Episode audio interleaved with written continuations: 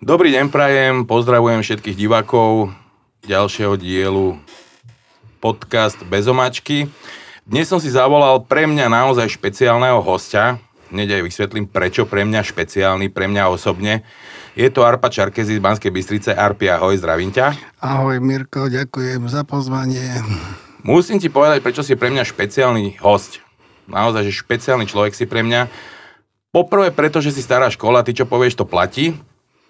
Poďalšie preto, že nepoklakol si.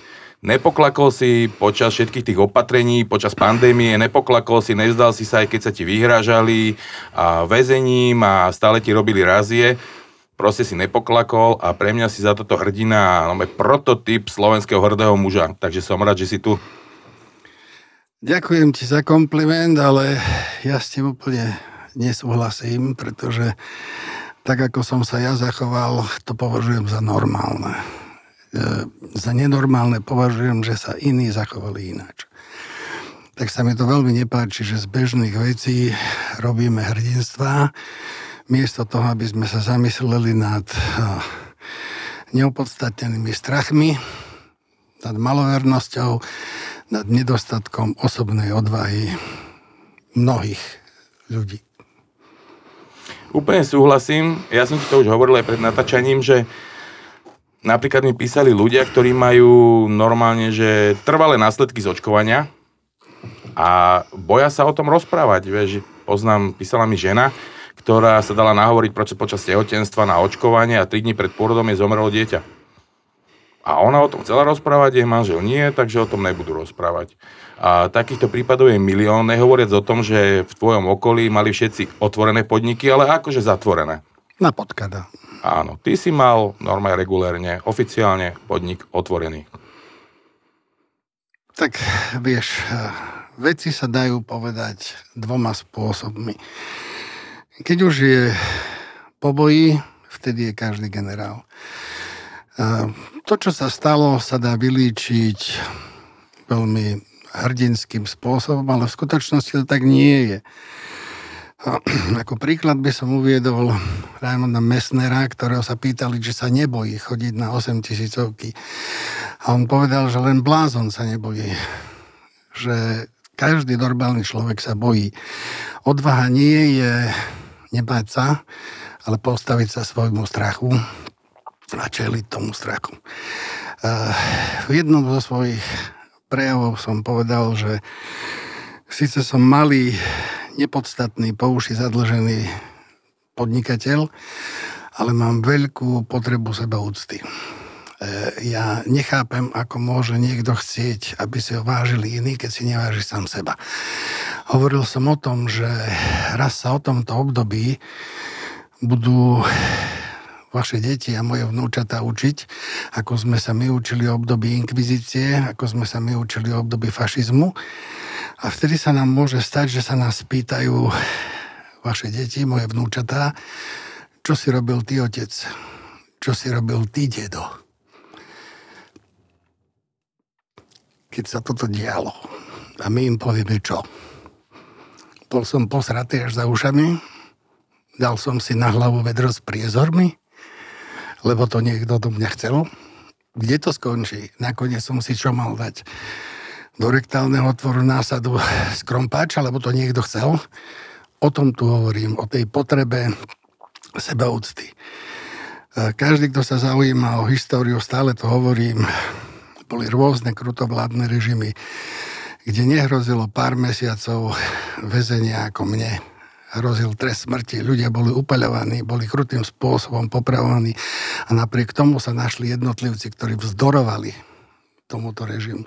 Ani jeden krutovládny režim v histórii nevydržal na veky. Niektorý vydržal kratšie, niekto vydržal, niektorý vydržal dlhšie, ale všetky nakoniec skončili. Aj toto raz skončí. A my, ak sa nechceme hambiť pred našimi deťmi, pred našimi vnúčatami, tak sa musíme podľa toho aj správať. Úplne súhlasím. A k tomu, že to je normálne, e, proste tá sebaúcta a nepoklaknúť, by som povedal, že v dnešnej dobe až není, čo je smutné, pretože ja tiež napríklad veľakrát sa nechám ovplyvniť týmito ľuďmi a už všetko tak vzdám, deprimovaný. A potom ale si vždy spomeniem na to, že prečo som to začal robiť. Začal som to robiť pre svoje deti, pre ich budúcnosť. Začal som to robiť preto, že mám nejakú tú hrdosť a nebude mi tu niekto rozprávať, aby som si dával respirátor FFP2 na to rúško, aby som mohol chodiť venčiť psa len do, neviem koľko to bolo, 500 metrov od domu, proste tieto veci. Takže potom si na to spomeniem a nakopnem sa zase. A som späť. Presne tak, ako hovoríš. Nedávno som na jednom stretnutí vlastencov hovoril o tom, že keď sme roztrúsení po celom Slovensku, keď sme obklúčení ovečkami, niekedy o sebe zapochybujeme. Nejde nám do hlavy, aby väčšina nášho okolia mala eh, nejakú mozgovú dysfunkciu alebo charakterovú dysfunkciu. A jeden psychiatr mi kedysi povedal, že ak si myslíte, že sa celý svet zbláznil, zamyslite sa nad sebou. A potom stačí nejaký protest, stačí hoci aj lokálne stretnutie rovnako zmyšľajúcich ľudí pochopíme, že to má zmysel. Elán, odhodlanie, chuť pokračovať v začatom je späť. Je späť. A Minule som na jednom stretnutí, kde nás náš spoločný kamarát pozval do Brezna na stretnutie priateľov Brezna a okolia. Som uvádzal dva historické príklady Williama Wallisa a pánu Orleánsku. Obidvom všetci hovorili, že nemá zmysel, aby sa postavili Angličanom. Obidvaja dokázali, že, že nemožné bolo možným. Samozrejme, že žiadne dobro nezostane nepotrestané. Williama zradila škótska šľachta, Johanku zradila normandská šľachta. Obidvaja boli vydaní do rúk Angličanov a s rozostupom 126 rokov boli kruto popravení. Ale ich odkaz je dodnes. Každý patriot im môže takúto smrť len závidieť. Pre vlastenca neexistuje väčšia česť, než položiť svoj život na oltár vlasti za svoj národ, za svoju odčinu. Boli síce popravení, ale ich odkaz žije dodnes a bude žiť na veky. Na Slovensku je problém, že je čoraz menej patriotov a bohužiaľ je čoraz menej chlapov. Nedávno som zrovna dával taký status na Facebooku, lebo tak ja tam mám v priateľoch aj veľa fighterov a veľa ľudí, ktorí chodia cvičiť, proste chlapiska obrovské. Ja som nezachytil, že by sa niektorý aspoň len vyjadril. Že nesúhlasím, alebo že môjmu dieťu, dieťaťu nikto nebude nutiť očkovanie, mojim rodičom nikto nebude nutiť očkovanie. Už v dnešnej dobe proste, keď sú štúdie o tom, o umrtnostiach, o, o tých vedľajších účinkoch vakcín, vieš, kardiovaskulárne problémy, urologické, ladvinové koliky, proste a všeli, čo je toho milión. Ani v dnešnej dobe tí ľudia boskávajú si biceps v posilovni, robia si fotky v ringu v boxerských rukaviciach, ani v dnešnej dobe. Povedz mi potom, že čoho čo si, čo, alebo čo sú, čo sú ochotní tí ľudia si ochraniť, keď si nevedia ochraniť svoju rodinu, svoju slobodu, svoj majetok, deti, rodičov, ženu, čo sú, prečo sú, prečo by boli ochotní povstať tí ľudia? Z duše by hovoríš, z duše by hovoríš, priateľ môj, um, v Infovojne si moderátor pred časom povzdychol, kde sú tí 120 kiloví namakaní chlapci z posilňovní? Prečo nechajú za svoju slobodu bojovať svojich rodičov a starých rodičov? E, počas toho dvojročného lockdownu, počas zákazu vychádzania som sa zúčastňoval na všetkých protestoch, na všetkých, všade. A boli tam muži nad 50 a vytočené ženy. Presne. Ženy, matky, staré matky, nachystané cediť krv za svoje potomstvo. E, vždy hovorím, že niečo sa muselo v našom genofonde pokaziť. Muži by mali ochraňovať svoje ženy svoje deti vlastnými telami. Miesto toho ženy nám dávajú lekcie z odvahy, z odhodlania, stoja v prvých líniách. Mohol byť lockdown, mohol byť zákaz vychádzania. Ženy a muži nad 50 v počte niekoľko desiatok kusov. Ja stále hovorím, že aj potkan sa vie pridať k 100 tisícovému zväčšia výťažnému davu. Ale v období, o ktorom hovorím, ísť ukázať svoj názor v počte niekoľko desiatok ľudí si vyžadovalo nenormálnu odvahu. Ja si pamätám niektoré tie ženy, ktoré keď sa preberalo očkovanie, povedala, nech sa skúsi niekto dotknúť mojich vnúčat. Potom uvidia, čo je to nasratá stará mama.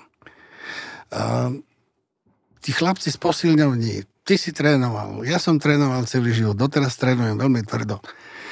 Ale ja som trénoval preto, aby som bol silný a funkčný, nie preto, aby som sa ukájal nad svojim obrazom v zrkadle. Nedávno som povedal, že generácia narodená po roku 1989 mi prípada ako keby spadla z oblakov.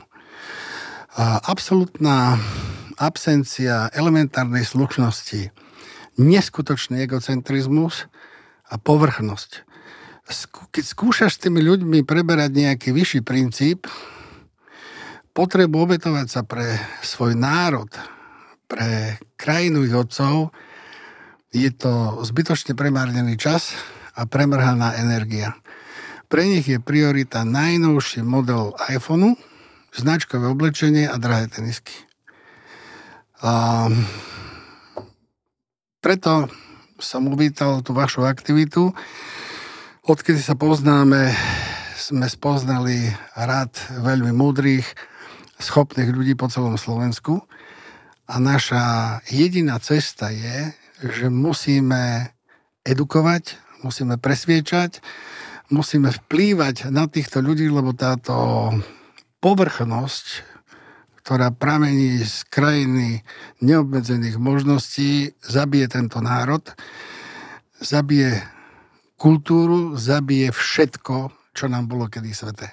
A toto nesmieme pripustiť. Ja som sa na jednom stretnutí stretol s tým, že aj tak nič nezmôžeme, všetko je dané a všetko je zbytočné. Hovorím, tak sa poďme zabiť. Tak spáchajme hromadné súcidy a nechajme to tak.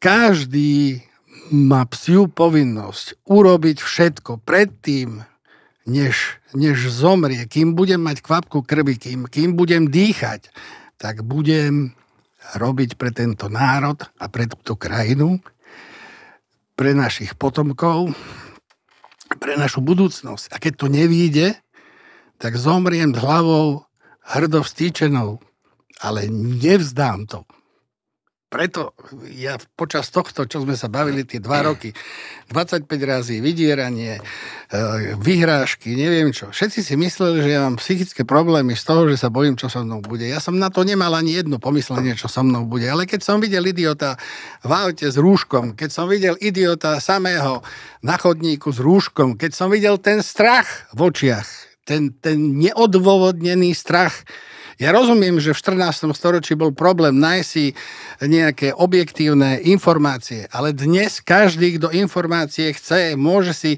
môže si spomenul si očkovanie, tak, tak, tak si naštudujem prednášky svetových odborníkov z oblasti medicíny, farmácie. Ja neviem, dnes, dnes nie je problém sa dopracovať k objektívnym informáciám tak ja tomu nerozumiem, tomu strachu. Jeden americký vedec povedal, že žiaden COVID nezabíja, zabíja strach.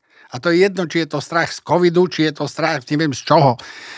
Ja som ti spomínal, keď, eh, keď ohlásila republika, ktorej som niekedy fandil, že získali vzácnú posilu do svojich radov, ktorá spasila gastro. Skoro som odpadol. Vtedy som sa rozhodol, že nevstúpim do republiky, lebo bol som sám otvorený na celom Slovensku a nikto sa ku mne nepridal. Potom oznámil tá vzácna posila pán Heredoš raz v televízii Slovan, že 2600 prevádzok z oblasti gastra boli v exekúcii za neplatenie odvodov. A ja som sa pýtal, máme ich byť ľúto? Prečo neboli so mnou otvorení? Keby nás bolo 2600 otvorených, čo nám spravia? Vieš, potom, preto nemám rád tieto, tieto alegórie a prirovnávania k hrdinom, lebo tu ide len o normálny, zdravý rozum. Ja v prvom momente, keď mi zavreli prevádzku, som oslovil predsedu parlamentu v domnení, že človek, ktorý sám podniká, aby mohol mať trošku empatie aj voči nám, malým, nepodstatným. Odpísala mi nejaká jeho treťotriedná sekretárka, podľa mňa to mala nacyklostilované a zahrnula ma pár frázami o tom, ako ich strana sa snaží zo všetkých síl pomáhať ľuďom. Potom som napísal pánovi Sulíkovi, ktorému som hneď na začiatku, lebo rovnaký názor som mal na tú pseudopandémiu od prvého dňa do teraz. Nezmenil sa môj názor v ničom a napísal som mu, že bude fajn, ak prežijem túto chrípku a potom spácham suicidium spolu s tisíckami ostatných, lebo prídeme o všetko. Tak pán Sulík mal aspoň toľko slušnosti, že si so mnou vymenil pár zdvorilostných e-mailov a vyjadril zdesenie nad tým, čo mu píšem. Takže to bolo z oficiálnych miest. Potom som sa obrátil na tri nezávislé e, právnické agentúry, ktoré ma ubezpečili, že ak nechám otvorené, žiaden existujúci zákon neporuším. E, keď uznal pán vyšetrovateľ po troch uzneseniach o obvinení, že mňa by nebolo zle vypočuť, tak som mu povedal, že ja mám pomerne nízke vzdelanie, mám poligrafickú učňovku a preto som sa obrátil na odborníkov. A keď mi tri nezávislé právne agentúry povedali, že žiaden zákon neporušujem, keď identický názor mal emeritný uh, sudca ústavného súdu, docent Drgonec, eh, sudca Najvyššieho súdu s pozastavenou činnosťou doktor Harabín, doktor Weiss, doktor Čarnogórský a dokonca aj doktor Žilinka, tak ako môžem ja s môjim nízkym vzdelaním spochybniť právny názor takýchto vážnych autorít. Takže potom sa rozhodli, že teda vyšetrovanie bude prebiehať na slobode a nakoniec to skončilo tak, ako, ako to skončilo, ale preto hovorím, že veci sa dajú povedať tak aj tak dá sa z toho spraviť jeden hrdinský príbeh, ale tu nešlo o žiadne hrdinstvo, to išlo o, o zúfalú snahu jedného malého, nepodstatného podnikateľa uživiť seba a svoju rodinu zákonným spôsobom. Mnohí sa ma pýtali, policajti sa ma pýtali, že prečo sa na to nevyprdnem a prečo to nerobím tak ako ostatní. Prečo nemám otvorené najtajnáša. Hovorím, ja som nikoho nezabil. Ja, ja, ja poznám svoje práva Tí ostatní pracovali bez, bez registračných pokladní, na čierno dopúšťali sa trestného činu krátenia dane. Ja som dodržial všetky zákony Slovenskej republiky a všeobecne záväzné nariadenia mesta Banská Bystrica. Takže ja som si bol vedomý, že ja som nič zlé neurobil. A keď viem, že som nič zlé neurobil, tak ma nikto nepresvedčí o tom, že som urobil. Niekto múdry povedal, ak niečomu veríš, musí za tým stáť, aj keď si stál za tým sám, aj keby ťa to malo život stať. Lebo ak raz zohneš chrbát, ak raz skloníš hlavu, už sa nikdy nevystrieš. A preto je na nás, či chceme svoje životy prežiť ako hrdé, slobodné ľudské bytosti, alebo ako potkany zalezené v dierach, spotené od strachu. Stále sa niečoho báť. Ja mám už príliš veľa rokov na to, ja sa nebojím nikoho, ničoho. A keby to bolo nevyhnutné, ja zomriem aj zajtra. A to nehovorím ako kliše, som o tom presvedčený. Tebe to verím. Vieš, to staré spartianské out cum scuto, out in scuto, čo znamená so štítom alebo na ňom. Tretia možnosť neexistuje. Ak si chceme vážiť sami seba, nemôžeme povedať na biele, že je čierne. Jednoducho, keď vidím, že je to... Milo v jednom prejave som hovoril, že žijeme žijeme v rozprávke, že žijeme v rozprávke o, o cisárových nových šatách. Všetci vidíme, že cisár je nahý, ale my, sa, my stále bez, bez hamby obdivujeme krásu jeho nových šiat. Lebo čo? Lebo je to rozumné, lebo je to také výhodné. Ako sa chceme pozrieť tým deťom do očí? Ako si nás, ako si nás majú vážiť? Presne. naše deti, naše vnúčatá. Takže hovorím, niekto to nazýva rozumnosťou, niekto to nazýva, ja neviem čím. Uh, pravda je taká, ty keď sa niečoho bojíš, ty si nájdeš dôvod, prečo sa toho musíš bať. O mne išli reči, že som zaplatil 10 krát po 20 tisíc pokutu. Nezaplatil som ani korunu. Uh, počul som o sebe, že čože je to mne zaplatiť 20 tisíc. Že pre mňa je to ako, ako fúkanec. Tak som sa spýtal človeka, že ktorej časti vety si nerozumel. Že som musel predať všetko, čo som mal. Že som musel predať zbierku hodín, zbierku nožov, zbierku modelov aut. Že som si musel zobrať mega úver na dom, aby som mohol vyplatiť dlžoby. Žiadna výhovorka neobstojí. Ak raz mám pravdu, tak ju mám, aj keby, keby neviem, čo sa malo stať. Lebo ako náhle začnem hľadať výhovorky, joj, vieš čo, ja to nemôžem, lebo ja mám hypotéku, vieš čo, ja nemôžem, lebo ja mám deti. Však práve preto, že máš deti, to musíš urobiť. Takže som sa zase vytočil.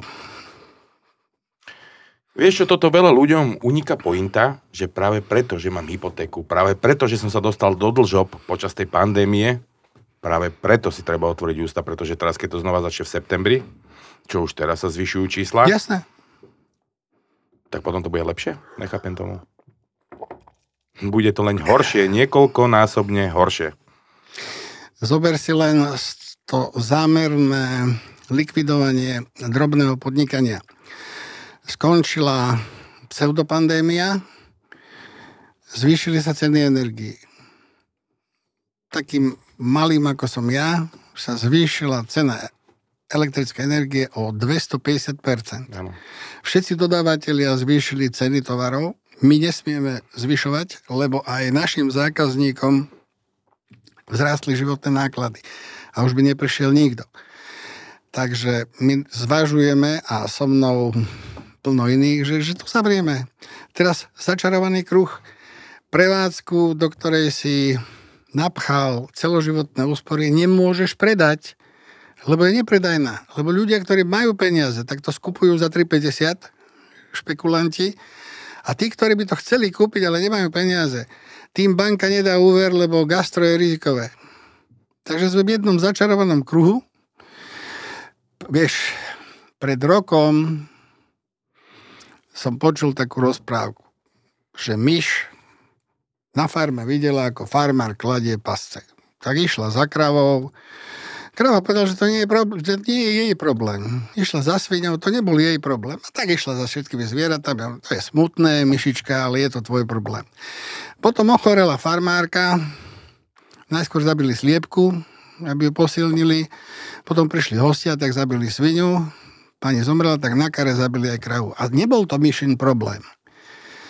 Takže v jednom z tých prejavov som povedal, že mlčali sme, lebo sme sa báli, že o všetko prídeme. A potom sme o všetko prišli, lebo sme mlčali. Zlu sa darí len preto, lebo dobrí ľudia nerobia nič. A ja, ja tomu nerozumiem, ja to neviem pochopiť, mne to mozog neberie, že čoho sa bojíme. A keď vidíme, že tu banda, ehm, snažím sa vyhýbať sa nejakým vulgarizmom, eh, banda kreténov vedie tento štát do záhuby. Vidíme, že im z amerických rektálnych otvorov trčia len topánky. Že zapredali tento národ, predali túto krajinu.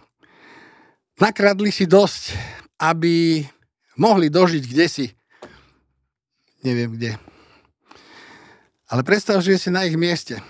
Pred rokom som na jednom proteste povedal, že ani jeden z týchto, ani jedna z týchto kreatúr nikdy v živote neprejde po, po ulici slovenského mesta bez ochránky. Ani jeden z nich. Lebo z desiatich chlapov ich piati rozkopú, štyria ich opľujú a ten jeden si odpluje pred nimi. A teraz mi ty povedz, koľko peňazí by ti stálo za to? To je na gulku do hlavy. Môžu mať peniazy, koľko chcú.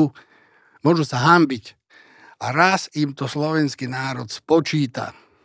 za toto, čo tu narobili. Ten blázon z Trnavy povie, že sa ospravedlňujú, že urobili chyby.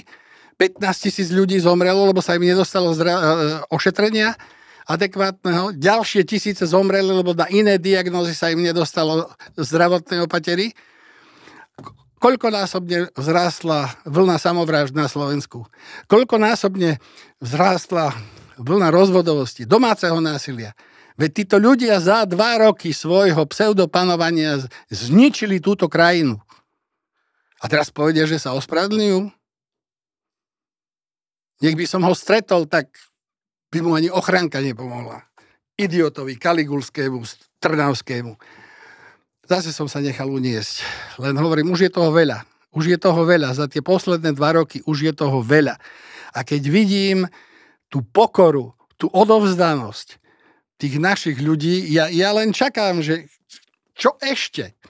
Čo ešte necháme so sebou robiť? A kedy už povieme, že dosť? A kedy konečne pôjdeme všetci do ulic? Prídu hokejisti z Olympiády, zíde sa 100 tisícový dav. Áno, všetci im fandíme, to je pekné.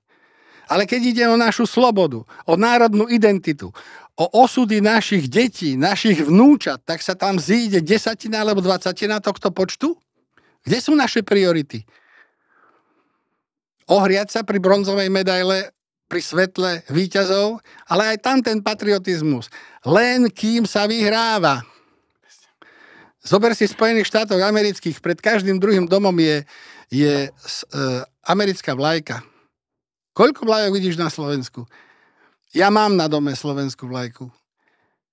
Ale u nás je to pomaly prejavom nacionalizmu, extrémizmu, ano. radikalizmu alebo až fašizmu. Dúhovú vlajku si môžeš dať na, na, na oficiálnu inštitúciu, dajú dúhovú vlajku, ukrajinskú vlajku, v slovenskom parlamente je ukrajinská vlajka, ako to, to už kde sme. Ale slovenskú vlajku sa hambím dať na svoj vlastný dom. Ja som hrdý na našu vlajku. Jeden človek mi povedal v mojom podniku, že sa za vlajku hambi kvôli idiotskej vláde. Ja som povedal, ale vlajka vláde nepatrí. Vlajka patrí nám. A nie vtedy sa pozná patriot, keď je všetko v poriadku, ale vtedy, keď je zle. A teraz je zle. A teraz musíme ukázať, kto sme ozajstní patrioti. A či dokážeme pri túto krajinu niečo spraviť, alebo nie. A raz príde čas zúčtovania a ja hovorím, aby sme, si, aby sme sa ešte sami pred sebou nehambili, ako sme sa zachovali v týchto časoch. My dvaja sa hambiť určite nemusíme. Pretože my týmto žijeme dennodenne. Sme si vedomi toho, čo sa deje, čo bude následovať. Takže my dvaja sa určite hambiť nebudeme. A deň zúčtovania sa blíži, pretože veľa ľudí to považuje, považuje za sci-fi ešte, že nebude plyn, budú problémy s elektrickou energiou, s palivom, s potravinami, že budeme bojovať doslova o prežitie. Ľudia, ktorí majú peniaze, si tie zásoby narobia. Aj drevo, aj kachle, krby, čo urobia ľudia v panelákoch, ktorí majú 600 eurové výplaty. Ako si oni urobia zásoby na 8 mesiacov? Čo bude z každého okna, bude trčať nejaký provizorný komín a budú paliť topánky? Áno, máš pravdu, ale opäť sme pri tej empatii alebo pri disempatii. Lebo pred rokom, keď som sa pýtal ľudí, ktorí pracovali v stavebníctve, hovorí, že ich sa to netýka, oni, oni fungujú na 130%. Hovorím, mám to dnes? O rok mi povieš. Dnes, keď sa s nimi rozprávam, dokončujú, už veľmi nezačínajú ďalšie veci. Veď predsa je normálne, že ak kľaknem ja, a kľakne pekár, a kľakne obuvník, musí to v konečnom dôsledku prísť aj na toho stavbára, veď e, nikomu sa peniaze nekotia, ak nie je členom tejto zapredanej zradcovskej vlády, ktorá žije z nakradnutých peňazí daňových poplatníkov. Takže bežný človek, ktorý sa živí prácou, ktorý sa živí e, svojou hlavou, vieš, e, strašne ma prekvapuje, že stále je nejaké percento ľudí, ktorí podporujú túto vládu. Ja takého nepoznám, ale štatistiky hovoria, že stále sa to tam pohybuje okolo nejakých 9%. A ja sa stále pýtam, čo ešte musia tí ľudia urobiť? Čo ešte musia urobiť, aby nám konečne docvaklo, že o čo tu ide? To sme naozaj takí hlúpi. Včera som mal debatu s priateľmi a oni povedali, že na Slovensku stále nie je také, také zlé, ako v niektorých, nazvime to, rozvinutých krajinách, kde sú ľudia čisté ovce.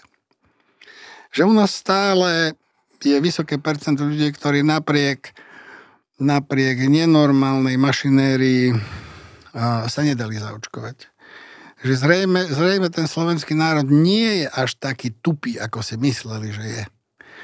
Hej, lebo naozaj dosť, ja si myslím, že vo Švajčiarsku alebo v týchto krajinách, ktoré sú nám dávané za vzor, je, je oveľa viac ľudí zaočkovaných než na Slovensku. Čomu teda nerozumiem, ale nemusím všetkému rozumieť. Dobre. Ja by som sa teda vrátil k týmto papierom, ktoré sú tu na stole, pretože toto je obrovský precedens a vlastne tvoj taký by som povedal diplom za to všetko, čo si absolvoval. Uh, je tam napísané, koľko si mal, uh, ako by som to povedal, razy v podniku? Koľko ich bolo, Arpi?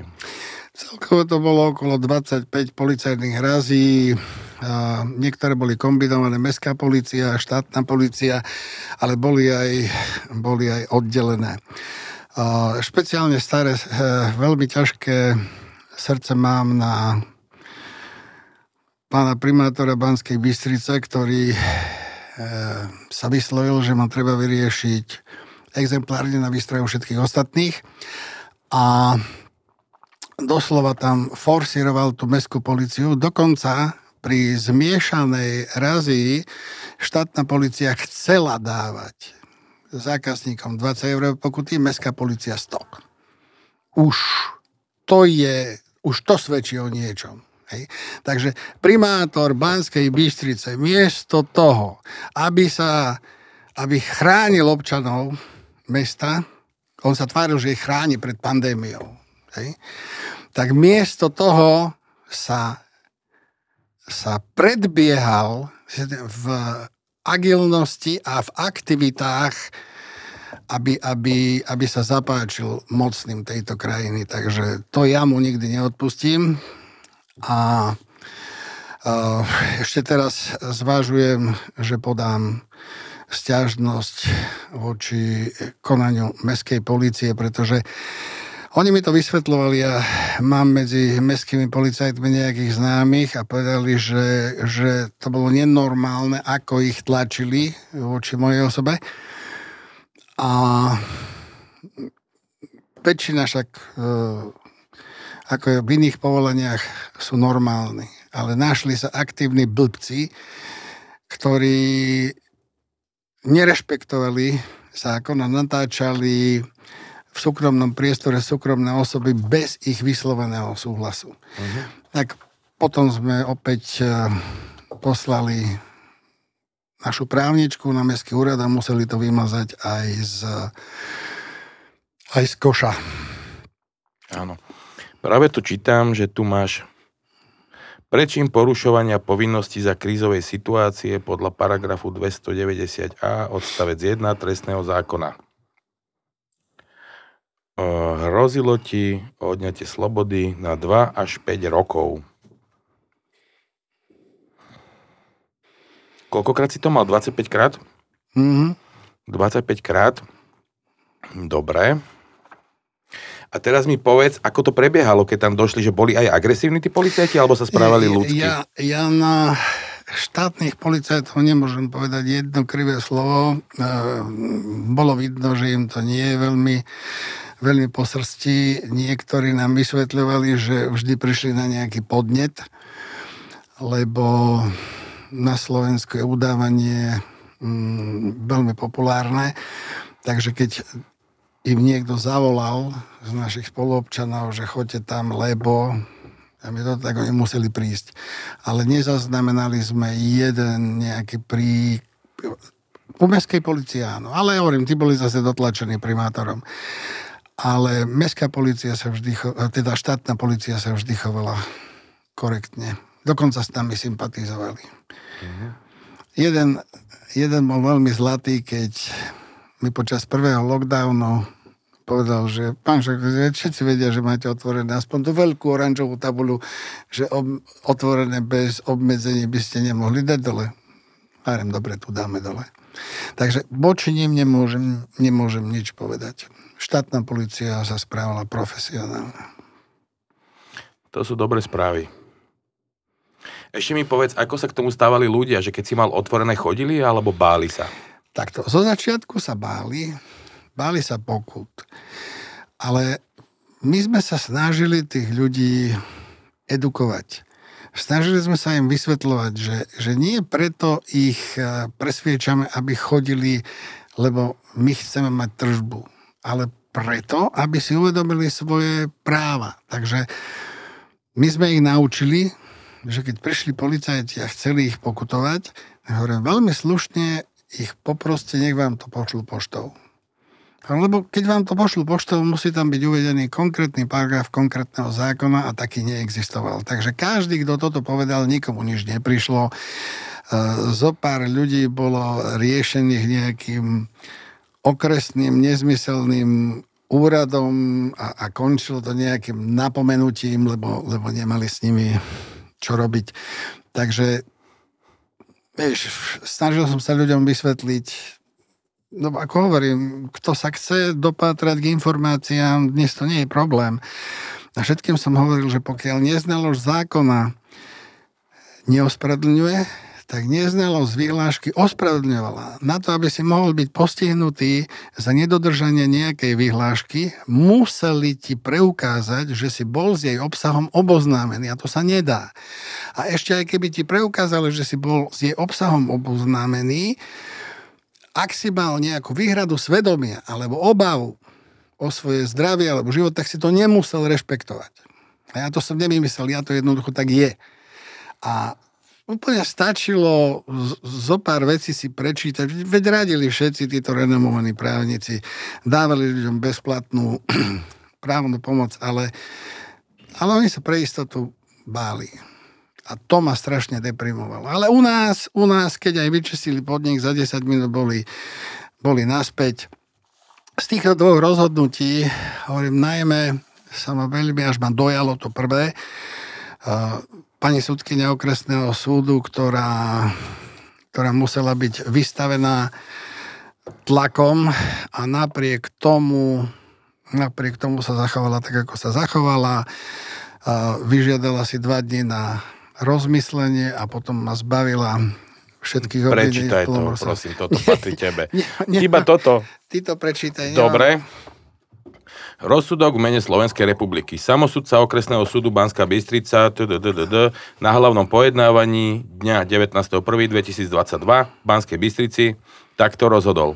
Obžalovaný Arpa Čarkezi, narodený tdd, sa podľa paragrafu 285 písma B trestného poriadku oslobodzuje spod obžaloby prokurátora okresnej prokuratúry Banská Bystrica. Rozsudok mene Slovenskej republiky, okresného súdu, Banská Bystrica. A tomu sa hovorí mať gule. Lebo viem si predstaviť, že pani sudkynia musela byť vystavená veľkým tlakom aj zo strany nadriadených, zo strany médií a napriek tomu rozhodla tak, ako rozhodla, takže klobúk dolu. Prokurátor sa odvolal? Prokurátor sa odvolal, preto bol potom prokurátorka sa odvolala a preto bol potom krajský súd. Tam už to zďaleka nemalo takú úroveň ako na tom, na tom okresnom a aj to, aj to finále, že teda aby aj ovca bola celá, aj Vlk City, hodili to na okresný úrad, na živnostenské oddelenie, čo je čistý nezmysel, lebo z oblasti živnostenského zákona sme nič neporušili. Jasné. Takže to bolo také dosť alibistické. Tu je presne napísané, že v trestnej veci obžalovaného Arpada Šarkeziho, stíhaného pre pokračovací prečím porušovania povinností za krízovej situácie podľa paragrafu bla bla bla rozhodol zrušuje rozsudok okresného, okresného súdu a postupuje okresnému úradu v Banskej Bystrici na prejednanie ako priestupok. To znamená, že ťa majú pokrhať a presne ako si povedal, aj ovca je celá, aj vlk City. Tak. Dobre, takže ľudia, ktorí zaplatili pokutu sa už svojich peňazí, toho sa nedovolajú. Jasné, že nie, lebo, súhlasili. Áno, Súhlasili s tým. Súhlasili s tým. Jeden môj, nazvime to fanúšik, mi povedal, že napriek tomu všetkému, napriek tomuto precedentnému rozhodnutiu, hovorí, keď bude tretia vlna, zase budeš sám utvorený. Hovorí, že ten strach na Slovensku, ja chcem veriť, že nie, ale aj počas, počas druhého lockdownu chodili za mnou ľudia z celého Slovenska, organizovali sme autoprotest do Bratislavy. Vyzeralo to tak, že, že nebudem sám a nakoniec sa všetci teda dohodli, že, že budú otvorení na potkana. E, Samozrejme, ja som im to nevyčítal, lebo, lebo uh, hovorím, teraz po boji je každý generál.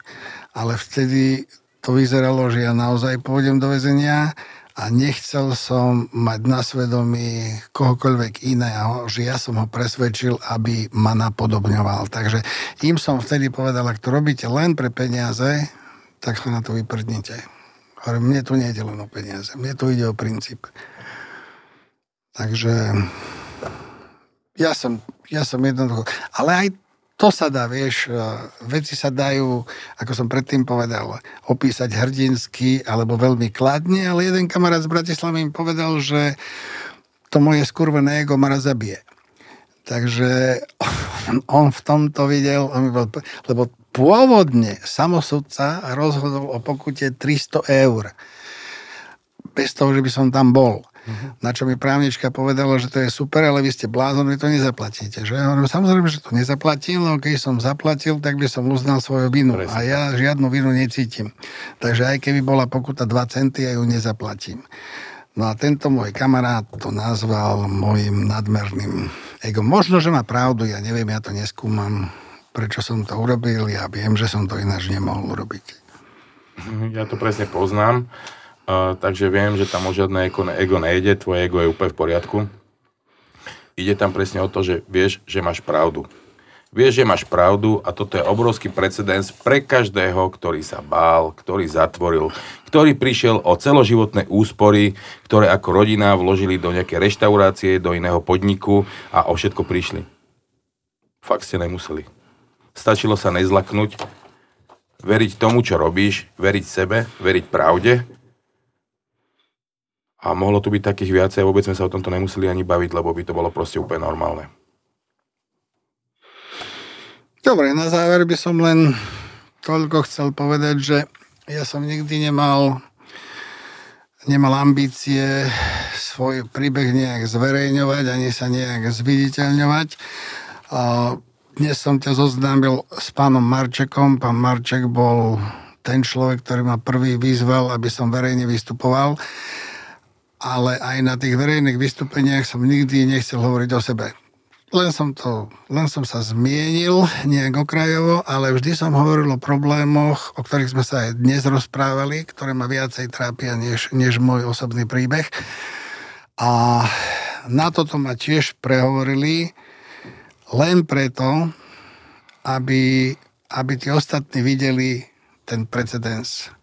Aby, aby videli príklad, že niekedy sa oplatí nepustiť do gatí. Ak si chceme teda vážiť sami seba. Presne tak. Koľko máš rokov, Arpi? 61.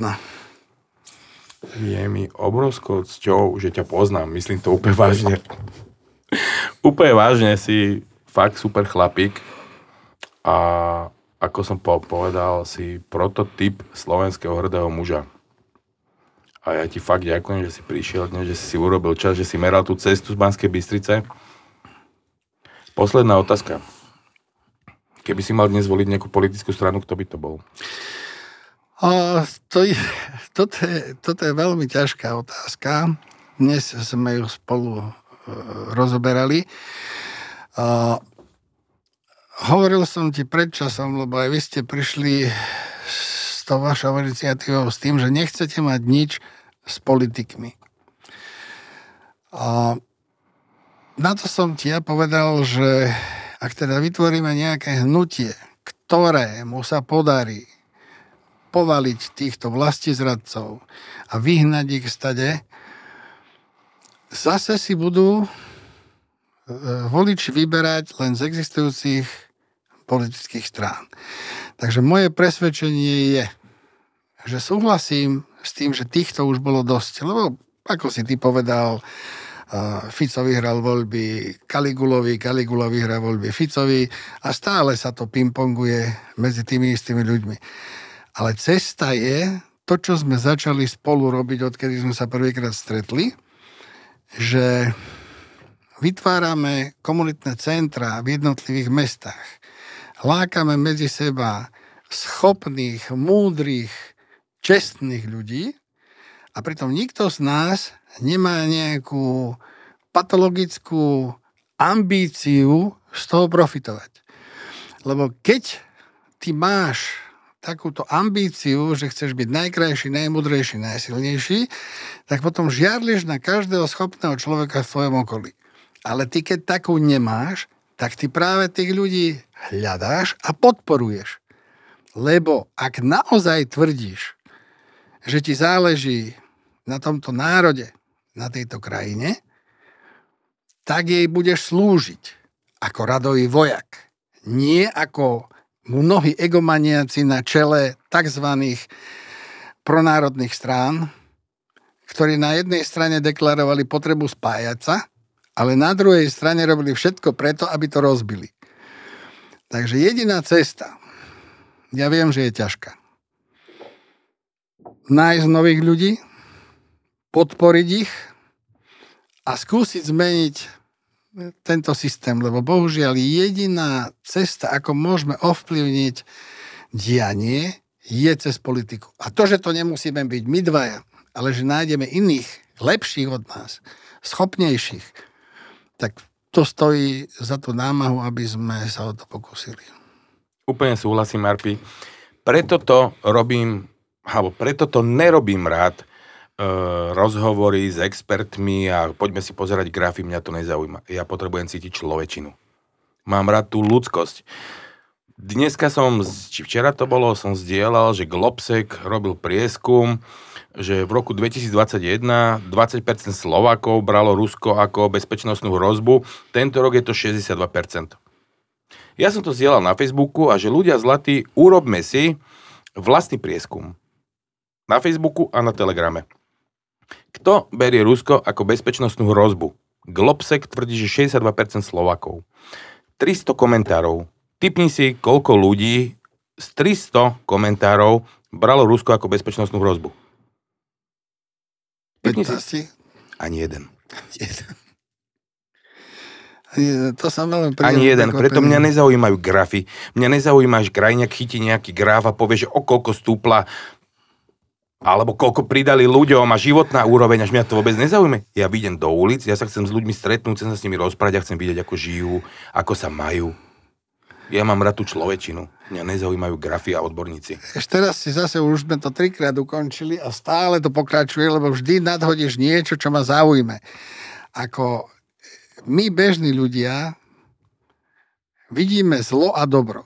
Presne a tak. je nám jedno, kto je pôvodca toho zla a kto je pôvodca toho dobra. Nie podľa toho, čo je pre nás výhodné. Ja som pri jednom zo svojich prejavov povedal, že to je také krásne, že sa zahaľujeme do ukrajinských farieb, len neviem pochopiť, prečo sme sa nezahaľovali do irackých, libyských, sírskych, jemenských či oslovanských vlajok, keď tam vojska na to vybombardovali Hej. milióny ľudí keď sa spýtali nebohej pani Albrightovej, nech je zem ťažká, lebo to bola strašná svinia, či 500 tisíc mŕtvych detí v Iráku stalo za to, povedal, že áno. Ako, ako Prečo sme, prečo sme vtedy neprotestovali? Prečo sme vtedy si nedávali na klopy nejaké cudzie vlajky? Kto povie, na ktorých životoch záleží? Prečo len na niektorých životoch záleží? Ako môže niekto nazvať takéto svinstvo humanitárnym bombardovaním? Ako to sme už naozaj takí sprostí, že toto žereme? Že toto bolo v poriadku? Tu sa tvárime, že treba, že treba zakázať pronárodné strany ako ľubdová strana Naše Slovensko a, a, a Republika, lebo sú fašistické, ale Azov nám nevadí, to, to sa sú, tvárime, že to je v poriadku. To sú dobrí fašisti, ty to, to sú dobrí fašisti. Azov sú dobrí fašisti a Kotlebovci a Uhrikovci sú zlí fašisti. Tak to potom, to je, to už teraz si mi to vysvetlil, ja som taký rád, že som tu dnes mohol s vami byť že som mnohé pochopil, lebo mám 61 rokov, ale ako naozaj niektorým veciam nerozumiem. Nerozumiem tomu. V jednom z tých prejavov som kritizoval aj to hnutie Black Lives Matter, kde som povedal, že, že samozrejme, že na čiernych životoch záleží. Presne takisto, jak na všetkých ostatných. Ale ešte nikto mi relevantne nevysvetlil, prečo by na nich malo záležať viac. A napriek tomu sa nájdú davy idiotov, ktorí si budú kľakať a ospravedlňovať sa za niečo, čo, čo, čo nespôsobili a nemali možnosť ovplyvniť. Lebo je to moderné, lebo nejaký kreten povedal, že, že to je v poriadku. Zabudol som meno toho liberálneho idiota, ktorý na Slovensku vyzval ľudí, že v nejakom lesíku môžeme prísť umývať nohy imigrantom a Ukrajincom a Černochom a môžeme doniesť aj finančné dary. Ako toto môže normálny človek povedať, dať to do médií a, a, a môže normálny človek tam, ja neviem, koľko tam bolo ľudí, ale že sa tam našlo pár blbcov, ktorí prišli umývať tie nohy, to som si taký istý, ako že tu sedím. Hej? Uh-huh. A my sa tvárime, že to je v poriadku. To je, to je normálne. Tak v dnešnej dobe je veľmi diskutabilné, čo je normálne a čo není normálne. Pretože už začínam pochybovať niekedy o tom, že aj my sme normálni, za to, že máme vlastne normálne názory a tradičné proste hodnoty, pretože to, čo dokáže spraviť Soros s jeho neziskovkami, prostredníctvom týchto judášov za 30 strieborných, ktorí potom zase nájdú tých užitočných idiot, idiotov, ktorí tomu veria a robia to zadarmo. Chápeš? A oni tu rozputajú normálne peklo. Chodia, kričia, sú hluční, združujú sa, majú peniaze na letáky, na plagáty. To sú strašné veci. Ale pritom je to jedno malinké percento. Akurát sú hluční, organizovaní, financovaní a chránení. To je všetko. Vieš, ale je to nič. Kvapka v mori. A preto som rád, že sme sa aj my dvaja stretli, preto som rád, že sme sa stretli s x inými rozumnými, múdrymi ľuďmi, že sme spolu niečo začali a že neprestaneme. Neprestaneme. A buď zvíťazíme alebo zomrieme. Tretia cesta neexistuje. Ja ti za to ďakujem, ďakujem ti za pozvanie, ďakujem ti za to, že si. Arpi, ešte raz ďakujem ti a ja, že si prijal pozvanie a ďakujeme aj vám, že ste boli s nami do konca. Ahojte.